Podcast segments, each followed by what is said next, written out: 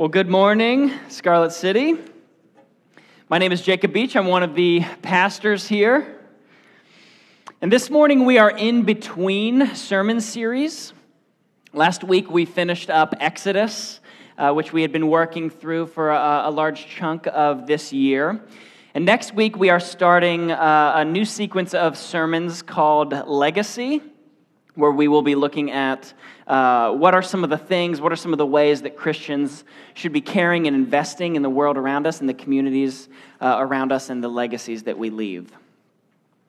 But this morning, I want to talk about our motivation for the life of faith. I thought this would be a fun topic to sort of just jump in and out of for 1 week. It's not going to be connected to Exodus. It's not going to be connected to our Legacy series. But what we're going to be talking about is what is it that keeps us going as we walk through the challenges and injustices and death, disappointments, pain and loss of life. Why do we keep the faith? Why do we have hope? Christians are always talking about this idea of hope. But what is it that we are actually hoping in? What is our assessment of the culture and the people around us as we live in an imperfect and broken world. Ultimately, what do the future and the past have to do with the present life of faith? So let's look at our scripture this morning. We're going to be in 2 Corinthians chapter 5, verses 1 through 10. I know it's written in two different ways in the bulletin, but it is 2 Corinthians. I apologize for that mistake.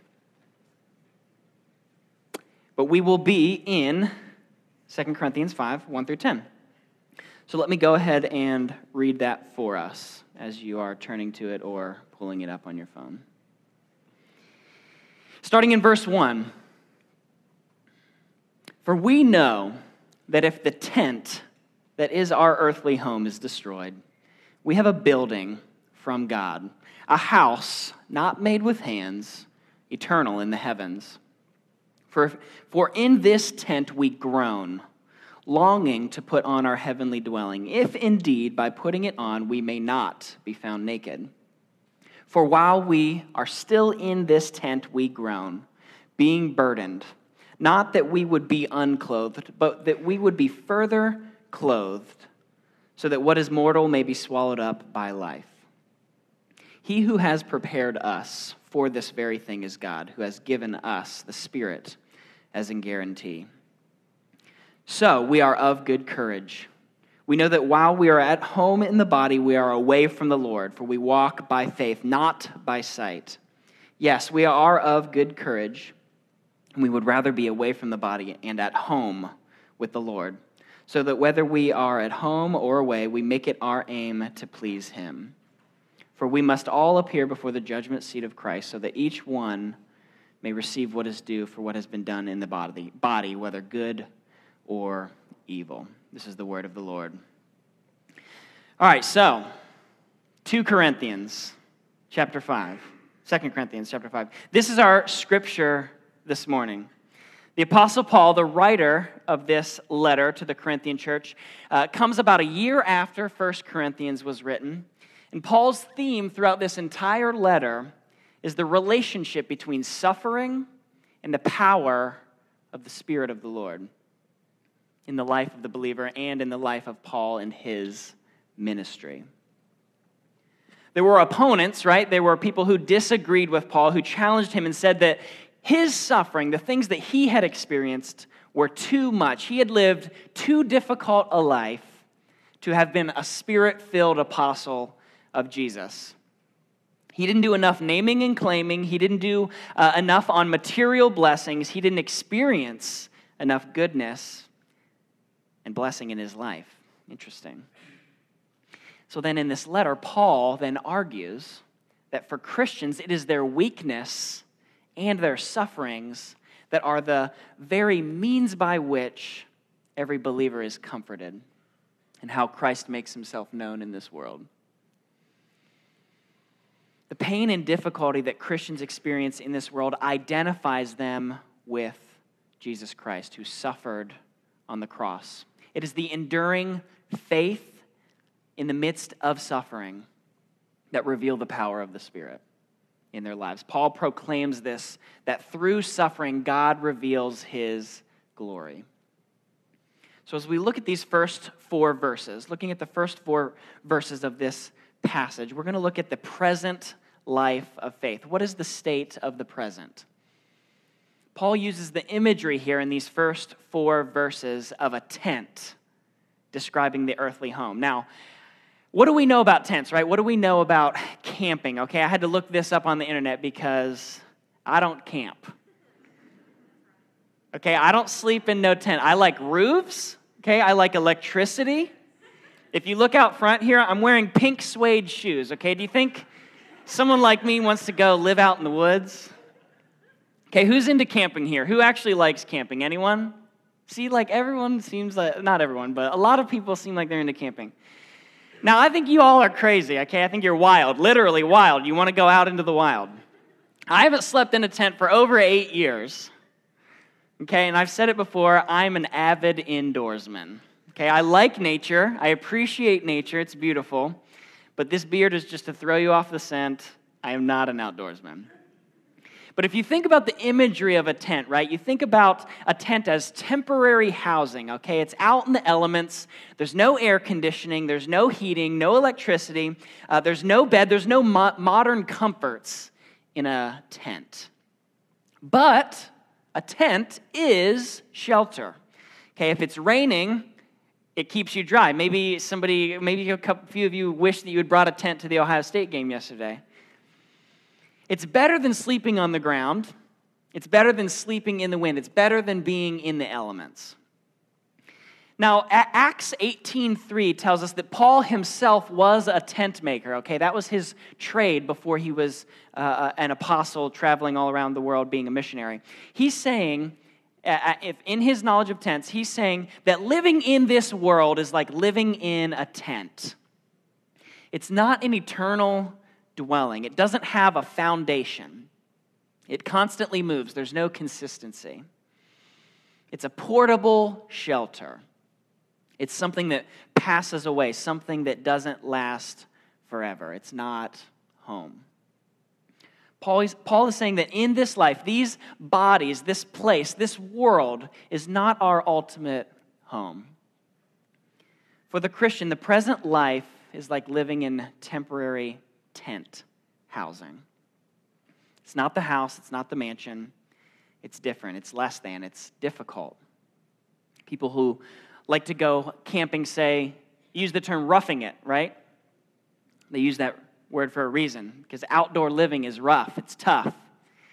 It's not for the cream puff, it's hard to eat hot stuff.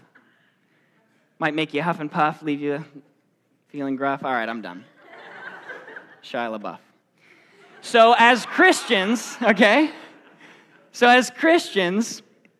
we go through life living in these spiritual tents. We're sheltered from the storm, but we aren't fully at home with God. The Spirit lives and moves within us, but we aren't completely and fully with the Lord. This body, this world, this life for the Christian is one of being nomadic. It's insufficiently sheltered. So hold on to that for a moment, because I want us to also look at what Paul says specifically about the tented life.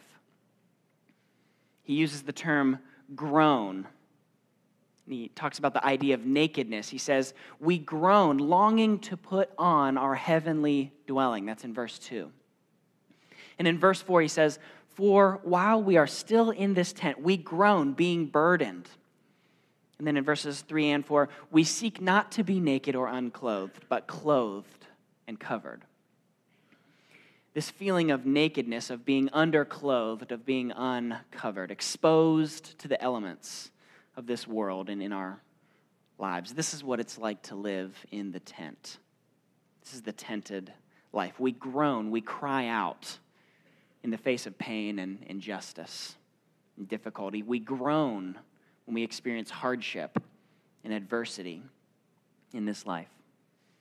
Just recently, I was talking to two friends about the idea of carrying the burden of all of the pain and the difficulty that happens in this world. You think of the physical devastation that comes in Hawaii and Puerto Rico and Houston wrought by hurricanes and natural disasters. You think about the horrible, senseless killings that we've had recently in Jacksonville, Las Vegas, Orlando, and certainly more that aren't as widely reported on. We think of the ever-growing list of unarmed black men in this country killed by police and the stark racial inequality that is experienced by many in this country. And those are just some of the things happening on a large scale. We carry the weight of many things in our own lives as well. I'm sure many people in this church this morning are dealing with things like struggling marriages, trying to get into the right school, financial distress, wondering if we're going to find a spouse, wondering if we're going to be accepted, wondering if our brother and sister sitting in the exact same room sees us as equal humans made in the image of God. Careers that didn't develop the way that we hoped they would, medical issues, diseases, cancer, mistreatment because of gender or race or sexual orientation, political views, financial capabilities. Many of you know the story of our first daughter, Noelle. Ashley and I were on a summer mission trip, and we came home, and the day after we came home, we had a doctor's appointment, and we went in there, and they said that they thought that they had seen some complications, and so they rushed us to the hospital, and Noelle was born 10 weeks early before she was due. She spent 3 months in the hospital before we were able to bring her home.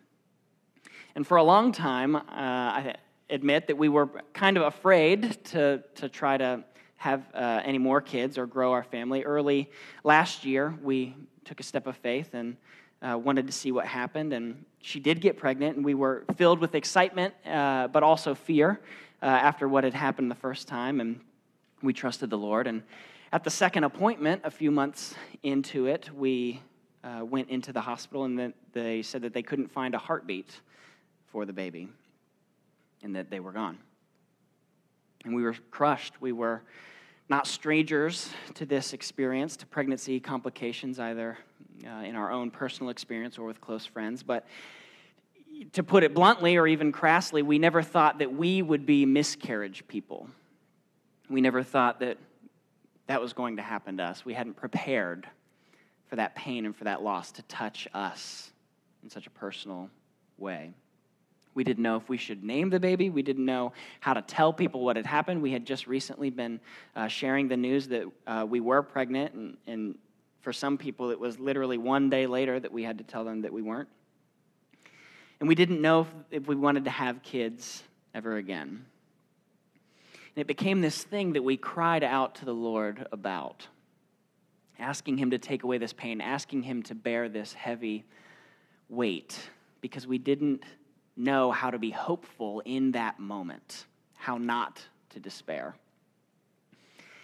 And time passes, the weight lightens in some way, but you never forget certain things that happen in your life, what you've been through, the difficulty and pain of disappointment. These are some of the things that mark living life in the tent, things that hurt, things that we never forget, things that we often carry with us. If any friend or family member or church leader or counselor has ever told you that you should just get over it and stop worrying about it, stop dwelling on it, it means they don't understand, that they haven't experienced something like that. It's just wrong. And there's other smaller things, right? Not everything has to be the biggest, most difficult thing that we carry, right? Sometimes your car just won't start. Sometimes you lose your wallet, your computer gets a virus. Okay, you have toothaches, hangnails. You grab the milk carton out of the refrigerator and it's already empty. Someone put it back empty. It's usually me that puts it back empty. Your bus isn't running on time, right? You got to park halfway across campus, and you're just trying to get to work. You're a nurse, and you got to wait like 20 minutes for the bus because they're doing so much construction at OSU. Someone told me about all of this recently. It sounds awful. These are the things that we carry with us, right? There's things that cause us to groan and to cry out and frustrate us. Things that remind us of our nakedness, right? Of our vulnerability, of our weakness. As we live life in this tent in the present, we experience the elements of a sinful and broken world And we ourselves are even part of the problem. We ourselves mistreat others. We speak hurtful words to friends and family. We lie, cheat, we cut corners. We covet the gains of our friends, brothers and sisters. We worship things that aren't God. We build our own little empires because we think that those are going to be enough to satisfy us and fulfill us. This is what the tented life is. So what is it then that keeps us faithful in the present? Why do we even try to pursue God in the midst of this difficulty? Why would we want to? What keeps us going as we walk through the challenges of living in the tent? Let's look at verse 1. Paul in verse 1 says, "For we know that if the tent that is our earthly home is destroyed, we have a building from God, a house not made with hands, eternal in the heavens." And he goes on in verses 2 and 3, saying that we are longing to put on our heavenly dwelling, if indeed by putting it on we may not be found naked. Paul is saying this, and I'm here telling you this as well today, that the tent is not all that there is in this life. The word tells us that there is a home that we have. There's a home that is safe, that is warm, that is peaceful, that is restful, that is comforting, that is eternal. This home is our true home. And even now as we live in the tent, we do have this home. We have a place where we are part of a family and we can rest where we belong. Paul says that says this at the end of verse 4, that what is mortal will be swallowed up by this life. What is mortal? Mortal are the things that pass away, the things that die, the things that have an ultimate end. There are things in this life that will end. In fact, most things in this life will come to an ultimate end, and that includes the pains and the struggles and the conditions that we live under. Heaven is different. Heaven is life, it's fulfillment, it's the ultimate experience that we were created for, being with God completely and fully in a way that we are not and cannot be in this life. All that is mortal will be swallowed up by this life, by this eternal life. Life will ultimately be all that we know. There will be no death, there will be no pain, no injustice, no suffering, no disappointment. We'll be surrounded by God's presence and glory. And we will live and work and rest in the wonder that is heaven brought to earth. This world, which is mortal, will ultimately pass away.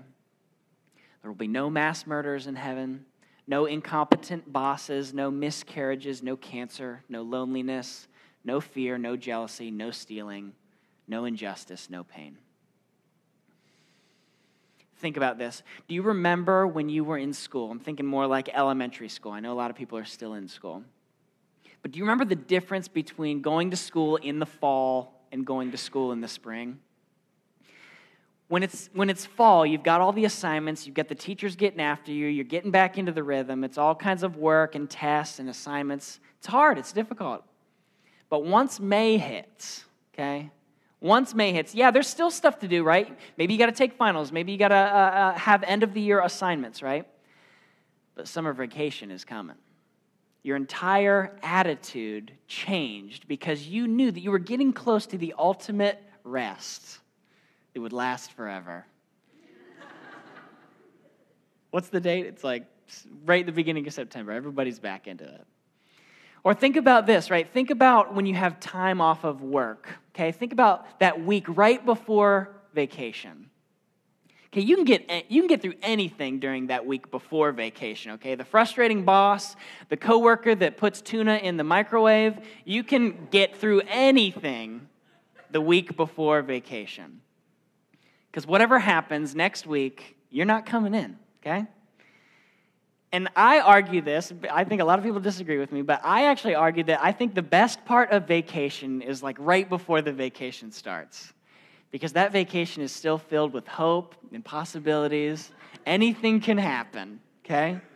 But as soon as that vacation starts, you start counting down the days till you have to go back into the real world.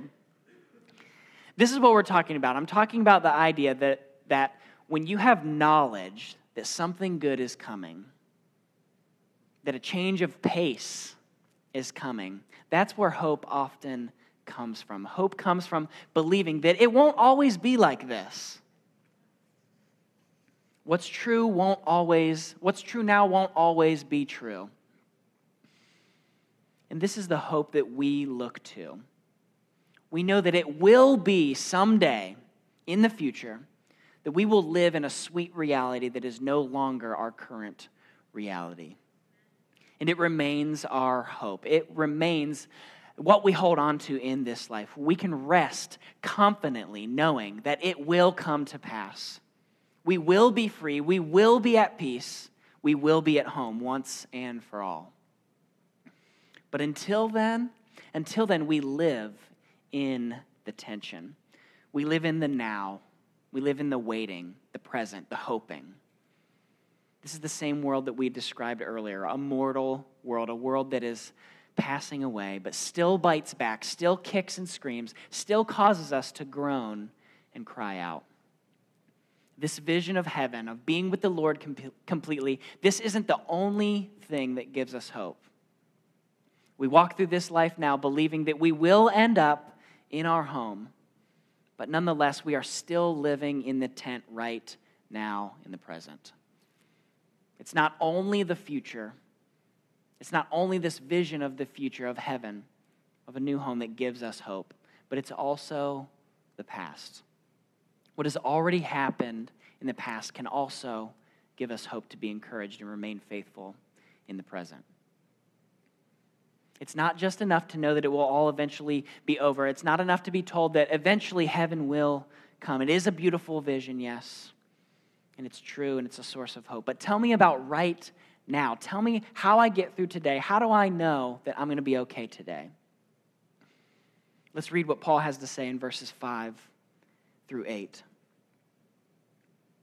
Starting in verse 5, he says, "He who has prepared us for this very thing is God, who has given us the Spirit as a guarantee.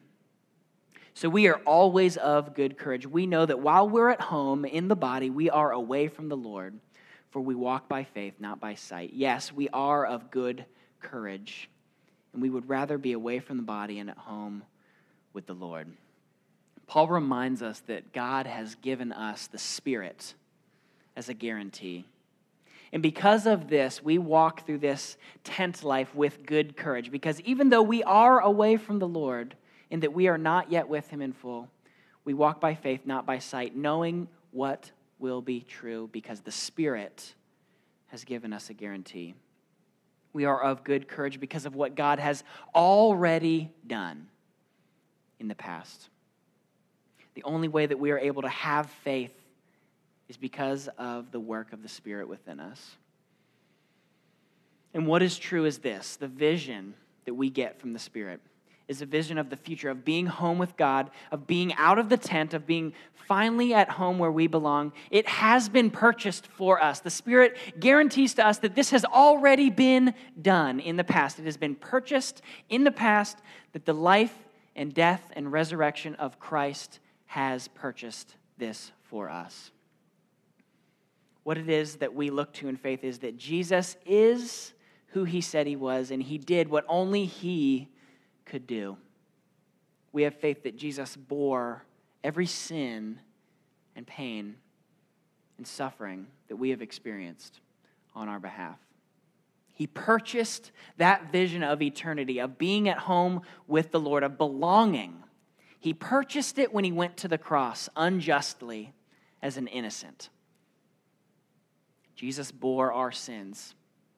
Those of us who are beat down and weary of living in this world, he bore our sins on the cross. And we don't even deserve it. We don't deserve to have life in Christ, because we ourselves are sinners, imperfect, broken, selfish, judgmental, greedy, uncaring.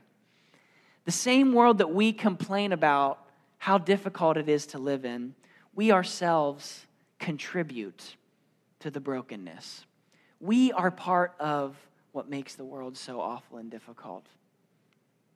We might not be the ones who pull the trigger, who enact these unjust laws, but we sin in the same way before a righteous and holy God.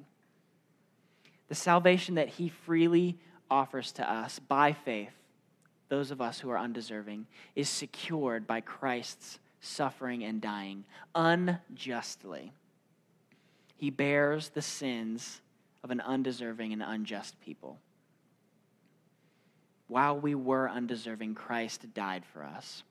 And that's what makes this vision of heaven so beautiful, because we are weary.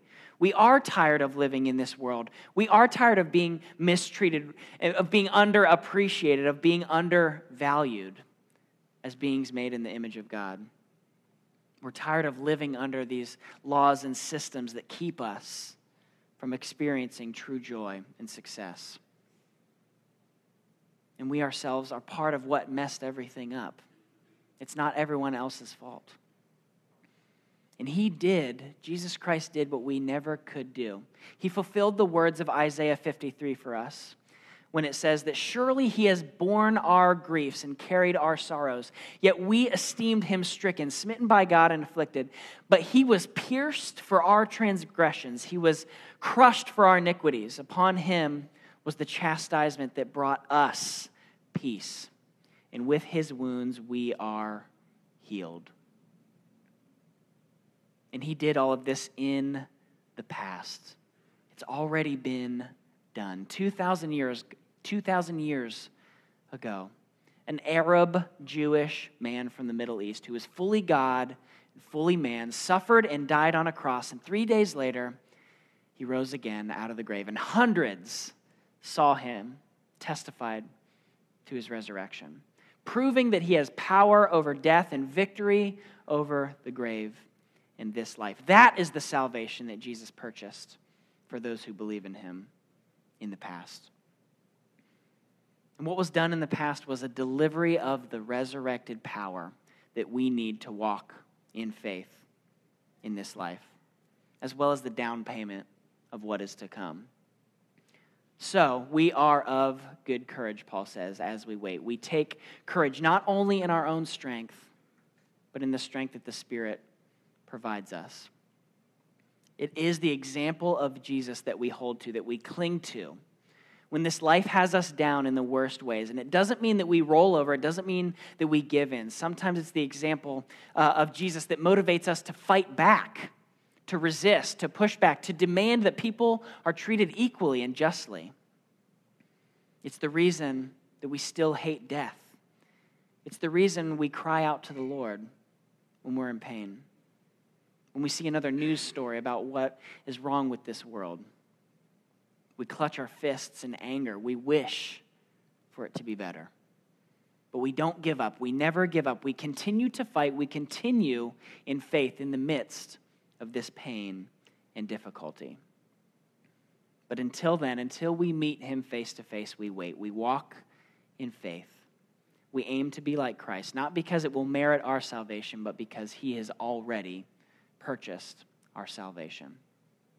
And if you find yourself this morning for the first time longing for this home, recognizing that living in the tent is difficult and you want to be welcomed home by a loving God who wants to know you and wants you to know him, then I encourage you to wrestle with this idea of living a faith-based life, of believing in Jesus. You can talk to me. You can talk to anyone who's been a part of this church for a while. Come home. Come believe. Someday, what we believe in now, what we have faith in now, it won't be only by faith. It will be by sight. It will be by knowledge. It will be by experience and by understanding. This is the past, present, and future life of faith.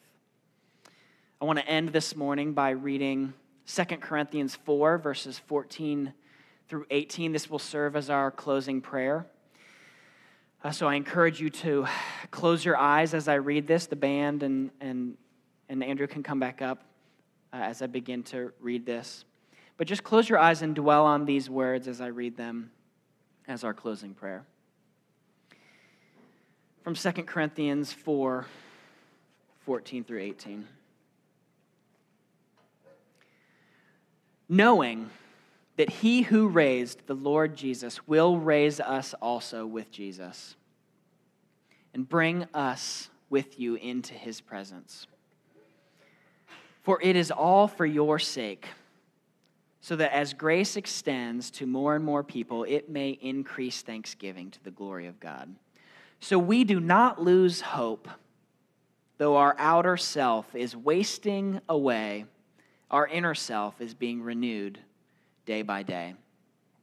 For this light momentary affliction is preparing us an eternal weight of glory beyond all comparison, as we look not to the things that are seen, but to the things that are unseen. For the things that are seen are transient, and the things that are unseen are eternal. Amen.